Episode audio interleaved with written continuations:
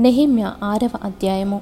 నేను ఇంకను గుమ్మములకు తలుపులు నిలుపక ముందుగా దానిలో బీటలు లేకుండా సంపూర్ణముగా గోడను కట్టి ఉండగా సన్బల్లటును టోబియాయును అరబియుడైన గెషమును మా శత్రువులలో మిగిలిన వారును విని సన్బల్లటును గెషమును నాకు ఏదో హాని చేయుటకు ఆలోచించి ఓను మైదానమందున్న గ్రామములలో ఒకదాని దగ్గర మనము కలుసుకుందాము రండని నా యొద్దకు వర్తమానము పంపిరి. అందుకు నేను నేను చేయు పని గొప్పది. దాని విడిచి మీ యొద్దకు వచ్చుటకై నేను దానినెందుకు ఆపవలెను? నేను రాలేనని చెప్పుటకు దూతలను పంపితిని. వారు అలాగున నాలుగు మారులు నా యొద్దకు వర్తమానము పంపగా ఆ ప్రకారమే నేను మరలా ప్రత్యుత్తరం ఇచ్చి తిని అంతటా ఐదవ మారు. సన్బల్లటు తన పనివాని ద్వారా విప్పియున్న ఒక పత్రికను నా యొద్దకు పంపెను. అందులో వారిపైన రాజుగా ఉండవలెనని నీవు ప్రాకారమును కట్టుచున్నావనియు ఈ హేతువు చేతనే నీవును యూదులను రాజు మీద తిరుగుబాటు చేయునట్లుగా నీవు ఆలోచించుచున్నావనియు యూదులకు రాజుగా ఉన్నాడని నిన్ను గూర్చి ప్రకటన చేయుటకు ఎరుషలేములో ప్రవక్తలను నీవు నియమించితివనియు మొదలగు మాటలను రాజునకు ఈ సంగతులు తెలియనగుననియు మొదలగు మాటలను అందు నిమిత్తము ఇప్పుడు మనము యోచన చేసేదము రండనియు ఈ సంగతి అన్యజనుల వదంతి అనియు దానిని గెషము చెప్పుచున్నాడనియు వ్రాయబడెను. ఈ పని చేయలేకుండా మేము అశక్తుల మగుదుమనుకొని వారందరూ మమ్మను బెదిరింపజూచిరి గాని నేను ఇటువంటి కార్యములను మేమెంత మాత్రమును చేయువారము కాము. వీటిని నీ మనసులో నుండి నీవు కల్పించుకొంటివని అతని యొద్దకు నేను వర్తమానము పంపితిని. దేవా ఇప్పుడు నా చేతులను బలపరచుము.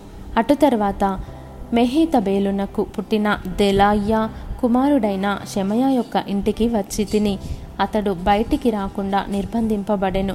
అతడు రాత్రికాలమందు నేను చంపుటకు వారు వచ్చేదారు గనుక దేవుని మందిర గర్భాలయం లోపలికి మనము పోయి తలుపులు వేసుకొనదము రండని చెప్పగా నేను నా వంటివాడు పారిపోవచ్చున? ఇంతవాడనైన నేను నా ప్రాణమును రక్షించుకొనుటకైనను గర్భాలయమున ప్రవేశింపవచ్చున? నేను అందులో ప్రవేశింపనంటిని. అప్పుడు దేవుడు అతని పంపలేదనియు. టోబియాయును సన్బల్లటును అతనికి లంచమిచ్చినందున నా విషయమై ఈ ప్రకటన చేసిననియు తేటగా కనుగొంటిని. ఇందువలన నాకు భయము పుట్టగా నేను అతడు చెప్పినట్లు చేసి పాపంలో పడుదునని అనుకొని నా మీద నింద మోపునట్లుగా నన్ను గూర్చి చెడవార్త పుట్టించుటకు వారతనికి లంచమిచ్చి ఉండిరి. నా దేవ వారి క్రియలను బట్టి టోబియాను సన్బల్లటును నన్ను భయపెట్టవలెనని కనిపెట్టియున్న ప్రవక్తలను నోవద్య అను ప్రవక్తిని జ్ఞాపకము చేసుకొనుము. ఈ ప్రకారముగా ఏలూలు మాసము ఇరవై ఐదవ దినమందు అనగా ఏబది రెండు దినములకు ప్రాకారమును కట్టుట సమాప్తమాయను.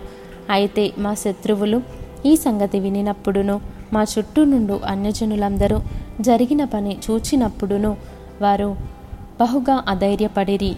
ఏలయనగా ఈ పని మా దేవుని వలన జరిగినదని వారు తెలుసుకొనిరి. ఆ దినములలో యూదుల ప్రధానులు టోబియా యొద్దకు మాటిమాటికి పత్రికలు పంపుచూ వచ్చిరి.